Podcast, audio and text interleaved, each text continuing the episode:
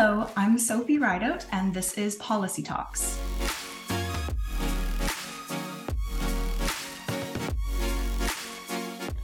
In this episode, I sit with Dr. Oksana Huss. We discuss Russia's invasion of Ukraine, the presence of political corruption, and the role of local authorities, open governance, and political organizations in this crisis.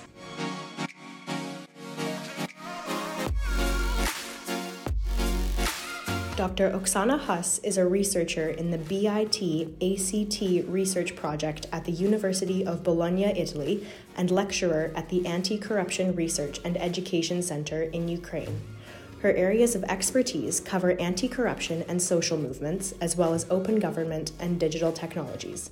Oksana obtained her doctoral degree at the Institute for Development and Peace in Germany and held several research fellowships in Canada, France, the Netherlands, and Sweden. She consulted international organizations such as the Council of Europe, EU, UNESCO, and UNODC. Oksana is a co founder of the Interdisciplinary Corruption Research Network and author of the book How Corruption and Anti Corruption Policies Sustain Hybrid Regimes Strategies of Political Domination Under Ukraine's Presidents in 1994 to 2014. Thank you so much for being here with us, Dr. Oksana. Welcome to the show. A brief reminder to our followers and listeners that all opinions discussed here today are reflective of the individual person expressing them and do not reflect the views of the interviewer, iAffairs Canada, the Canadian Foreign Policy Journal, or the Norman Paterson School of International Affairs. Now let's dive into the show. We are so excited to have you, Oksana. To start off, can you please tell us about your research and your field of study? Sure. Uh, I'm working on the topic of political corruption. So I'm researching corruption for already 10 years. And uh, right now I'm working in an international uh, research project funded by European Research Council. And we are looking at the technologies in which role they play in countering corruption, especially by civil society actors the social movements, how do they create technologies, and how do they use it to counteract corruption. And from this background, I moved towards open government topic and citizen engagement as the opposite to corruption because I did my research on Ukraine a lot and also questioned politicization of anti-corruption that this might be used as a tool and have some unintended impact and this is how I came around the topic of citizen engagement. And now, under conditions of war, um, in many different ways, we saw uh, empirically, but also in research, that the citizen engagement practices that were developed in Ukraine they became critical for the resilience of the society. Okay, so we do have some questions here for you. So the first question is Russia's invasion of Ukraine took place a little over a year ago. To set some context, where are we now with this issue? And in your opinion, what are the most pressing challenges that are affecting crisis management? The war is still ongoing for one year, as you mentioned. And this is uh, for the long time since Second World War one of the severest conflicts and uh, aggression that we haven't experienced uh, since the Second World War. And where we stay now, it's that Russia is still aggressing and attacking Ukraine, especially its civilian infrastructure. So the war is ongoing, not so much for the land, but about uh, destroying Ukraine as such, uh, attacking its population and sovereignty of the state.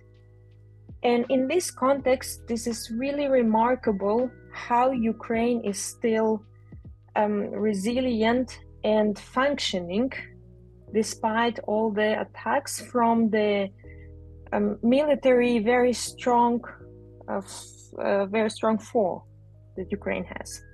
Thank you.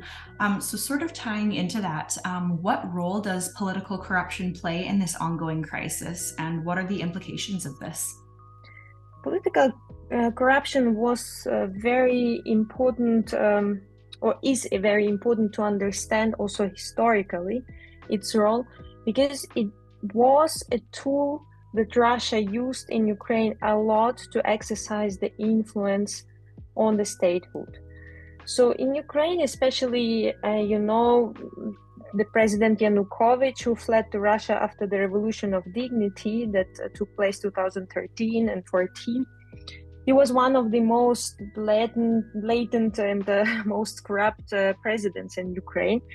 And the revolution was actually against this regime that was, in addition to high level corruption, developing towards authoritarianism. And why is this important to understand? Because Russia is still using corruption as an instrument in the West as well. What do I mean by that? That um, usually in a research we associate corruption with uh, an economic problem. So we think if people enrich themselves, it's economical thing. They are rational, so that's bad, but we kind of can live with this crime. Instead, what we see in the war uh, that uh, corruption can play this strategic role and undermine the very statehood and also be used as a, a tool for geostrategic purposes to reach geostrategic purposes abroad and this is a very different dimension of this problem because we see if Russia, for example, has influence in the west of Europe, for example, as we see with some political parties. Um, they were there were instances that Russia has funding um, uh, supports these political parties in several states, and uh, it correlates with the voting of these political parties in favor of Russia in the European Parliament or also in their national parliaments. This all undermines also security because then the states they are deciding not in favor of human rights or support of Ukraine, but they, they are corrupted. And in fact, this is where corruption is used for much more than only in economic incentives, but to really undermine security, national interests, not only in Ukraine, but in other states. And in Ukraine, there was until 2014, in fact, not necessarily to invade the country, because uh, all the influence was possible to exercise through payments, through politicians who were acting in favor of Russia in Ukraine, who were bought or um, somehow influenced indirectly. Uh, the most prominent example is Medvedchuk, who founded the political party, was uh, for the long time manipulating Ukrainian politics and media in favor of Russia. And he has a direct connection to uh, Putin because he's a godfather of his daughter, or vice versa. So, anyway, they have a very close uh, connection. And this is a typical example for many others that we had, um, where we see that political corruption was a critical tool and instrument to uh, pursue the geostrategic goals of Russia abroad. Thank you. Um, thank you for providing a bit of an overview of how sort of corruption has started to lead into the Russia-Ukraine crisis, and that actually leads into our next question. Here is, how do political organizations approach this issue of corruption as a structural issue compared to as an individual issue? This is a very good question because you are already differentiating different types of corruption and different approaches to that. This is really very important. Um, so, in the war, we see a qualitative change, and not only in the war. Actually, this change it started already since the Revolution of Dignity, as I mentioned, which uh, changed a lot in the state. But the main factor what changed after the revolution of dignity that so-called non-patronal actors such as civil society or uh, Western partners of Ukraine, they got more influence on policy making in the field of anti-corruption. Um, especially what I mean by that, in comparison to 2014, uh, until 2014, we saw that Ukraine had also very active anti corruption policies. So the second president, Leonid Kuchma, he already uh, introduced 1994 first anti-corruption speeches and also decrees. And since then, um, there were several strategies, laws to fight corruption, even before the international anti-corruption agenda started flourishing. Even before that. In comparison to 2014, uh, in these earlier years, anti-corruption was conducted by uh, institutions under the president, which means it was instrumentalized. So corruption was instrumentalized under the presidents before 2014, and they were using um, all the laws against corruption, for example, for surveillance. So they were using transparency to see if there is someone funding the opposition. If that was so, then they had the instruments to um, already intervene and to uh, get someone punished for corruption legally. But that was a very selective punishment of those people in the opposition. And why it was possible to punish everyone, in fact, for corruption? Because the laws they were written in such a vague way that uh, all the gaps they had a lot of leeway or space for different interpretations. So it means if judges were corrupt, they were able to interpret it in favor of certain decision that they need to obey. So this is how it worked, this instrumentalized corruption. What happened in 2014 that indeed civil society got direct influence on lawmaking and in Ukraine, there was a reanimation package of reforms. What does it mean? It was like umbrella association of different leading CSOs, civil society organizations. Among them, also those that were active in anti-corruption. They created a map of reforms, and anti-corruption reforms were critical, um, one of the critical directions. And also several activists they entered the parliament of ukraine. And this was done in a very strategic way because they were uh, distributed among different factions political factions. So they were able in this network provide support for different draft laws that uh, were not convenient or not useful or even dangerous for corrupt politicians. This is why it was barely possible to push for those laws earlier, but only in this sandwich effect, so that there were uh, anti corruption activists outside, inside the parliament, and together with the pressure of Western partners, it was possible to push for those reforms. So that was the uh, hour, so to say, when the anti-corruption policies changed and the outcome of this were several independent anti-corruption institutions. So i call it the third phase so to say. So the first phase was this instrumentalized anti-corruption. The second phase was society driven anti-corruption and now 2020 we entered in the third phase in ukraine where we have uh, institutionalized anti-corruption where not anymore civil society is producing demand for reform and draft laws for reforms but independent anti-corruption institutions. And how they are independent this is because they were created also with involvement of civil society and international experts who were appointing the heads of these institutions to prevent the politicization.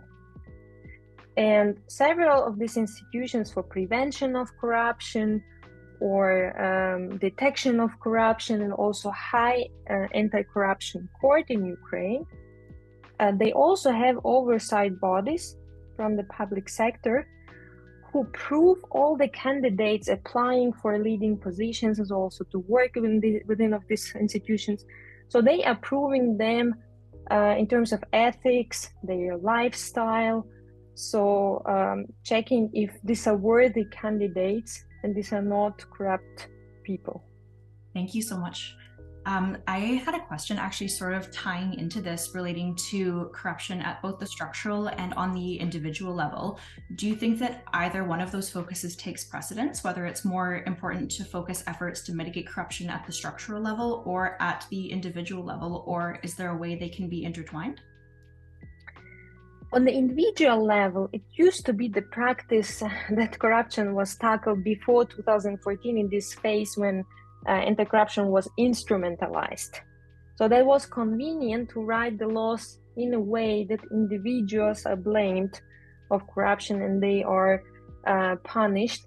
Whether now we see a more structural approach. In the same time, under conditions of war, where we see that many individuals are also uh, now investigated and punished. So the rate of punishment for high-level political corruption indivi- of individuals is as high as never before. And this is a really interesting phenomenon because we see that this uh, institute of uh, reputation is working.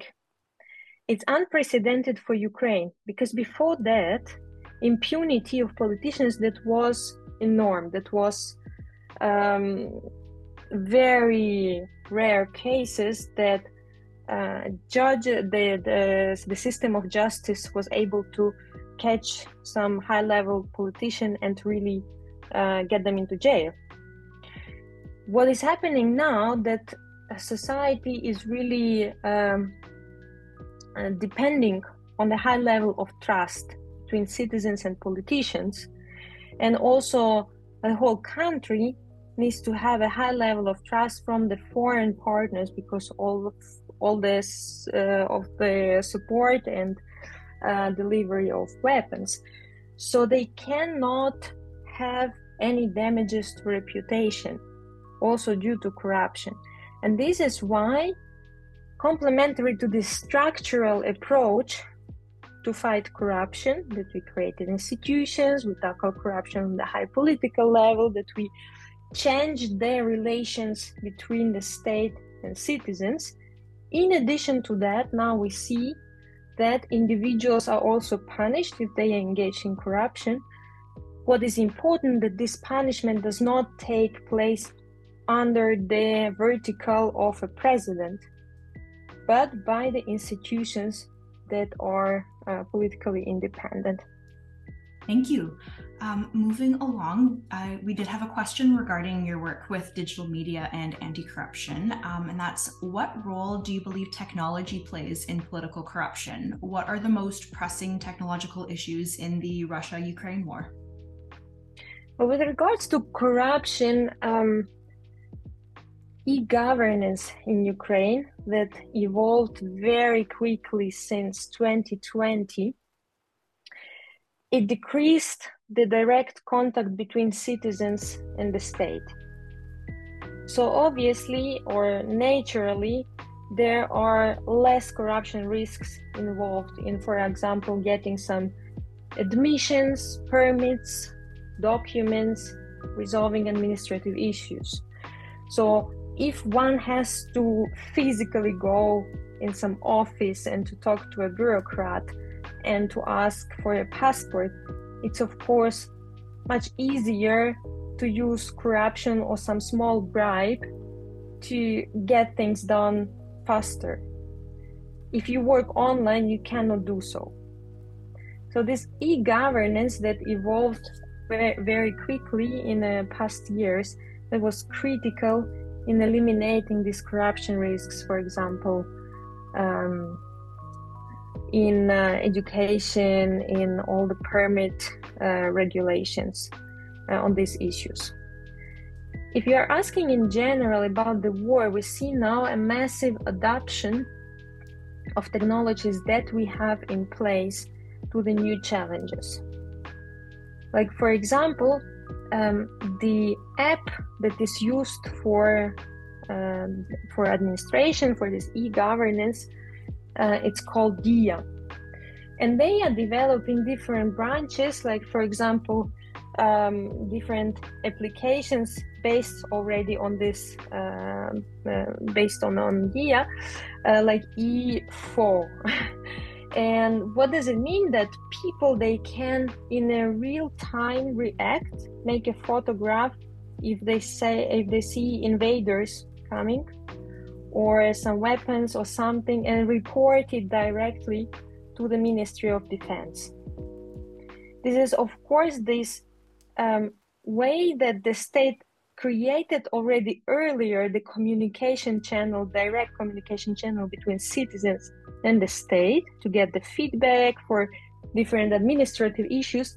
And now this is getting adjusted. And we see also the same trend with regards to uh, anti-corruption technologies that were created by civil society. Like, for example, ProZorro system for uh, public procurement that is very famous. This is one of the best systems in the world that uh, allows transparent and accountable public procurement processes. This system is also getting adjusted, and it's uh, the data from there is used to um, to support allocated businesses of the internally displaced people. So, if the business unit is moving from one region to another, this is then much easier to find connections, to see the region, to understand the market, so the businesses do not get lost. And this is also very important economically. And finally, the third, uh, maybe the most important moment, this is of course communication through digital media. With my colleague Alexandra Keudel, we conducted a survey of local uh, government authorities in Ukraine, and the survey was conducted in September 2022.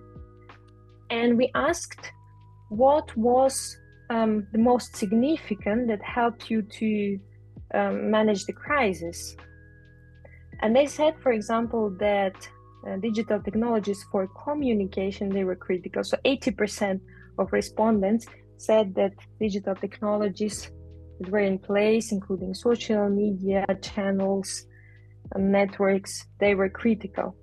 And another in, uh, amazing moment was that every fifth respondent every fifth community that we um, asked they uh, mentioned that already when the war started, they either developed or were developing some digital tools like chatbots or websites to improve communication with citizens. So if you're imagining that the bombs are falling and under these conditions you are deciding or setting priorities what to do first and you're deciding let's invest time in development of uh, a new communication channel it means this is really pressing. And that was done because communication from the authorities in, in these networks it uh, allowed to coordinate demand and supply for help but it also uh, had this accommodating role for um, psychological um, for such psychological challenges that people are less afraid that they understand what is going on uh, under conditions of high uncertainty, they are able to uh, react better and to estimate the situation. So technologies they play really critical role. Another point that um, I, I, would mention that uh, uh around technologies it's really important to understand the risks that are connected to digital technologies and increasing digitalization also of uh, public governments. For example, not all local governments in Ukraine they had protection of uh, their data in their e-governance. And they also mentioned that those who had this protection it was critical for them to react to the crisis challenges.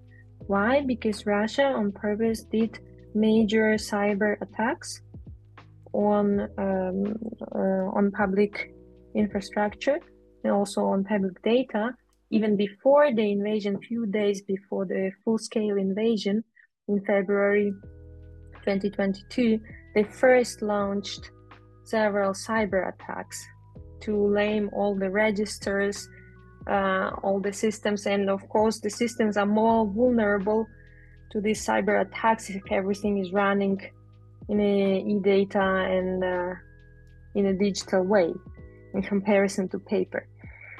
So there is this trade-off that one needs to be really aware of how to manage uh, this digitalization to uh, in order to protect it. Perfect. Thank you. Um, so then the next question is what role have local authorities played in dealing with this crisis in Ukraine? Have there been gaps? And if so, what roles should they be playing? Uh, one needs to understand the background a little bit about the decentralization reform in Ukraine. And since 2014, there were a number of reforms that I mentioned, for example, anti corruption reform, but decentralization reform was one of those most um, successful ones. What did this reform do? Three things. One, that administratively, Ukraine was completely reshuffled.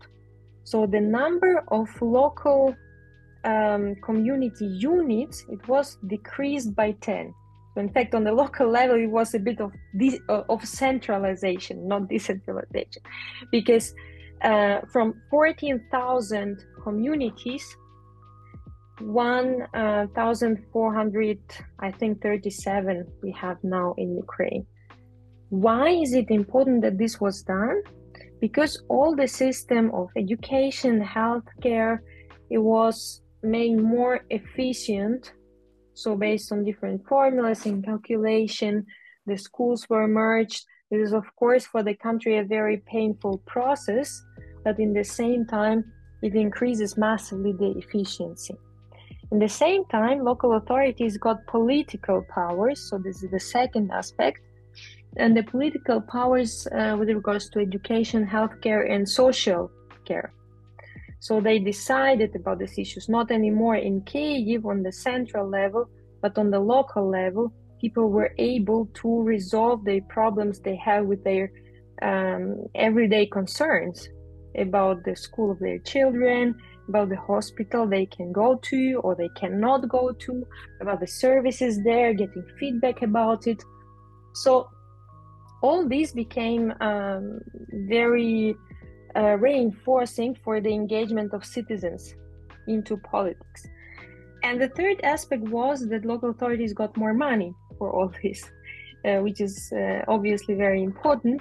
They got 60% of private income tax, and they got also the possibility to negotiate or to um, to have direct communication channel with the national level because earlier before uh, this reform all the local units these communities they had to go to the mid level to the oblast level. And through the oblast level they negotiated with the national level. So you see already there was a uh, impossible system to to push something from the local level to the national one and vice versa while the decentralization reform changed this all and when the war started, the society mobilized very quickly. So, this mobilization was um, more or less natural because in Ukraine, traditionally, the civil society is a very active one. But what's unique or what's important to understand that this is not self evident, that there are uh, ways to channelize or mechanisms to channelize all this chaos, all this engagement, all these uh, resources that people are uh, willing to share their time, their financial resources, their goods. They were sharing to support all the crises. So main crisis was, for example, in the beginning with internally displaced people. So there were waves of thousands of people, and if a village of 800 inhabitants receives more than 1,000 IDPs, it's of course a crisis for them. So, how to manage that? So, for managing all these resources, it became critical that before that, local authorities they learned to um, act independently from the national level. They got some kind of uh, it's not a sovereignty, but uh, agency. they they became a subject of um, a, a, part of this uh, decision making uh, processes. And also that society they learned to work together with the local authorities between through different mechanisms of citizen engagement. So that was really critical to um, maintain the resilience. And in our um, in our survey we saw mind-blowing results that for example uh, 75% of local authorities they maintained their functionality two weeks after the full-scale invasion. So in two weeks they returned to their normal working practices.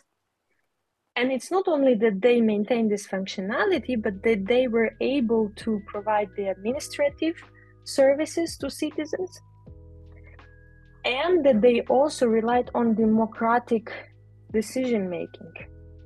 This is uh, unique because under conditions of martial law, for example, mayors, they were allowed to take decisions uh, alone, individually, to speed up the processes, the reaction to the crisis. But nevertheless, they relied on the meetings of the city council or community councils and on the executive uh, committees decisions, so collective decisions, in comparison to the uh, one person decisions. Is also kind of decreasing corruption risks, increasing trust, and maintains democracy under the critical conditions of war. So uh, local authorities they were really crucial to not only support people but also to support the statehood uh, in the war. Thank you. And that, that, ties into the next question, actually. Um, is a country's ability to stay resilient in times of conflict partially contingent on the legitimacy and empowerment of their local public authorities? In Ukraine, yes, for the reasons uh, that I named. According to literature, especially new research that was conducted on the COVID crisis we saw that decentralization can be an obstacle to react to a crisis. If, for example, this communication, the vertical communication between the local and national level is not working. So there are increasing uh, fights and uh, conflicts around the distribution of resources. And this all uh, hampers the reaction to the crisis. Now, if this communication is working, then local authorities can do amazing things because they are mobilizing much more resources. And in a crisis uh, that are caused by war, this is a type, this is like natural catastrophe as well. This is a type of crisis that uh, authorities cannot resolve alone by themselves. And also citizens, they cannot uh, do alone anything. So putting the strength together and putting all the resources together, this is a critical aspect. And um, in Ukraine, it depended really on the empowerment of local public authorities for this coordination and also uh, for information processing from the local level to the national level so that uh, on the national level, for example, in military terms, the Ministry of Defense can quickly understand what is the info, what is the situation in the point A and in the point B. Especially in the first days of the war, they were critical, and most of the world didn't believe that Ukraine can make uh, longer than three days. They was staying three days. Everyone was saying, "Yeah, okay," but three weeks. and then it is going to fall. And neither this happened. And my hypothesis uh, is that it's due to the empowered local authorities and these um, networks that were in place, horizontal and also vertical ones, that sustained um, the state. Thank you, Oksana. Um, so next we have a couple of questions relating to the presentation that you did at the panel at Displacement Ukraine. Um, so the first question is, you positioned the importance of open governance and collaborative governance as opposite to corruption. In your opinion, is open governance sufficient to avoid corruption? Are there other factors at play that ensure government legitimacy? Here again is the question about the forms of corruption we are speaking about. And open governance is critical to, uh, to resist the state capture. Or in Ukraine, it was a critical mechanism to change the system. So if we think of corruption as a system, then uh, we realize in this logic the system won't always reproduce itself. And it's about the functions that are going on in the system. In Ukraine, the, the input to the system, what shaped the system, these were oligarchs. These were private interests of the people who had a lot of economic influence, monopolies, and also a lot of political influence, and they owned media. In Ukraine, we had elections, and also people they were deciding who is going to be in power. But independently of that, in the logic of the system, anyone who was in power was susceptible to the influence of the oligarchs. Now, since the revolution of dignity, what all these open governance, uh, open government, sorry, mechanisms changed, it was that uh, people got more influence not only in the elections but directly at the stage of decision making. So when we think in terms of representative democracy, this is quite mind blowing because it goes further than representative democracy. So in representative democracy, people just uh, decide, vote for someone in the elections, and then they just say, okay, I don't care now. I will give my feedback if I'm satisfied with the uh, results in four or five years. In uh, the way how open government works, the logic is of the partnership and that people permanently govern with the authorities as well. So they have influence in between. And as I described in the beginning, it was critical that this input into the system uh, about anti corruption is coming from the uh, civil society and these non patronal actors. Now, your question was whether this is sufficient and uh, whether something else should be done.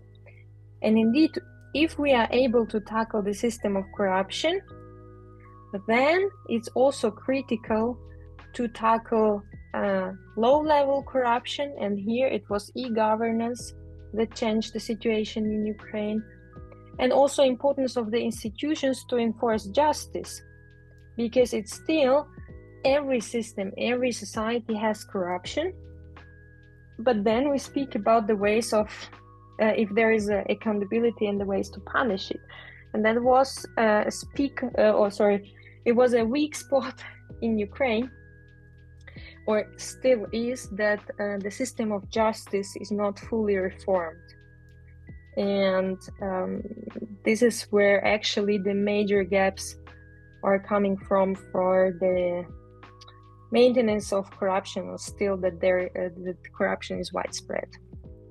Thank you so much. Um, and similar to that, so in your panel, you discussed three pillars uh, foresight, networks, and flexibility.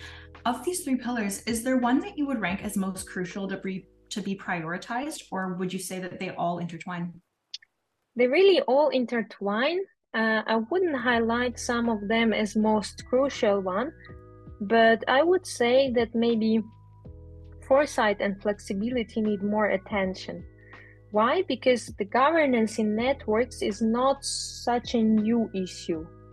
Although still most of the authorities they work vertically, but still governance in networks it's already there for a while. So for some 20 years, uh, we have research on that, and we have also practices increasing.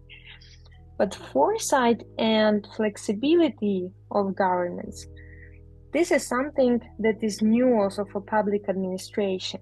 Why it is new? Foresight we are speaking here um, about no, not about planning because usually public authorities what they do they set a plan and they follow it for the next four or five years the logic of foresight is that you think of different possibilities of different crises that might come up to be prepared for them so you are preparing for different futures and not setting only one plan and this is a bit counterintuitive logic that public authorities, as a rule, are not um, prepared to fulfill or to follow. And also the flexibility. This here, here we are speaking about uh, some forms of agile management. This is closely connected to this logic, not planning but um, doing a foresight. So in this philosophy, we are speaking not about um, difficult processes of checks and balances and accountability. They are critical, they are really important. But we are speaking about the possibility as well to gain the or get the feedback in the process of policy implementation, for example, every year. Because we work with the assumption that the world, due to different crises, is changing so fast that we cannot allow ourselves to set the plan for four years and not to uh, do step right or step left uh, from this plan because we need to react to new situations like for example in ukraine it was critical uh, we saw this example with the budget planning national budget had um, uh, has uh, its priorities in the in the budget spendings very clearly regulated. And when the martial law was uh, in place, it came in place since the when when Russia invaded Ukraine uh, in February 22, the national government cut one part of the budgetary spendings and in this cut, there were, for example, spendings for cleaning the trash or for reconstruction.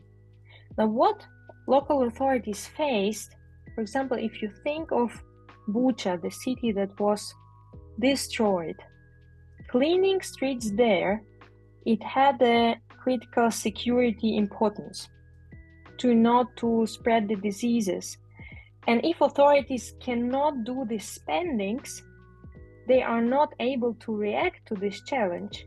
Or, for example, um, they needed to, the local authorities needed to create quickly bomb shelters for citizens.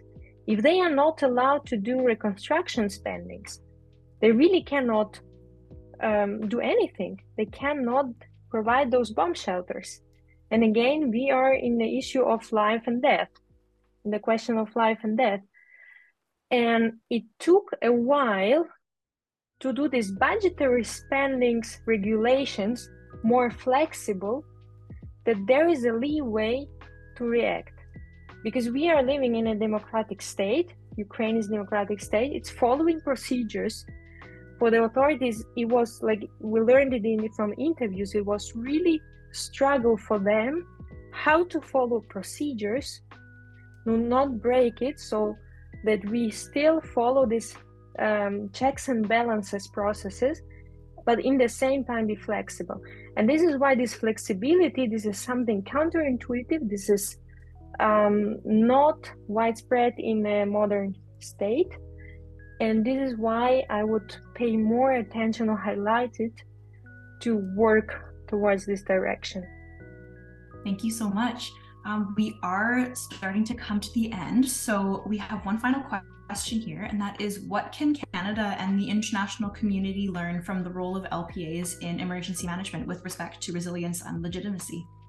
The main lesson learned, I think, is that um, from this insight, the local level, what makes the country resilient, how the country works, how the country with only tens um, share of military spending in comparison uh, to Russia can resist this aggression, we can learn that uh, all the crappy realist paradigms in international relations they are weak and they uh, are reaching their explanatory limits. And i know that in canada and in the us this paradigm is still very much widespread and people are still thinking in the superpowers terms. Without looking into black boxes so thinking of a black boxes uh, uh, sorry thinking of states as black boxes and that there are only several superpowers or uh, if we are thinking in terms of cold war that there is this bipolar world and that there is russia and satellite states around.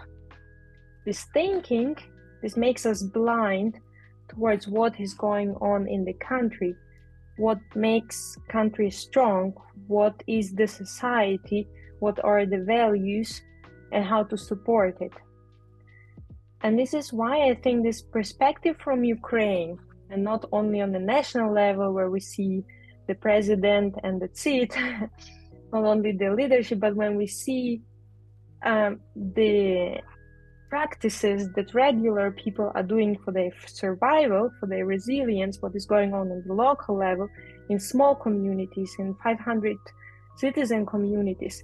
These are remarkable lessons that we need to learn, that this level is important and it's critical to understand for the full picture. Only then we can resolve the challenges um, that are so difficult now to tackle. That brings us to the end of our questions. So, thank you so much for your time, Oksana. We appreciate you sharing your insights and your expertise on this very important and very relevant topic. Um, do you have any final words or sentiments that you'd like to leave us with? Thank you, Sophie, uh, for inviting me. Thanks for doing this important work. And I just wish that um, Canada remains uh, in the support of Ukraine and that Ukraine wins this war. Amazing. Thank you. Dr. Oksana Huss is a researcher in the BIT ACT research project at the University of Bologna, Italy, and lecturer at the Anti Corruption Research and Education Center in Ukraine. Thank you for tuning in with us today, and we hope you join us next time on Policy Talks.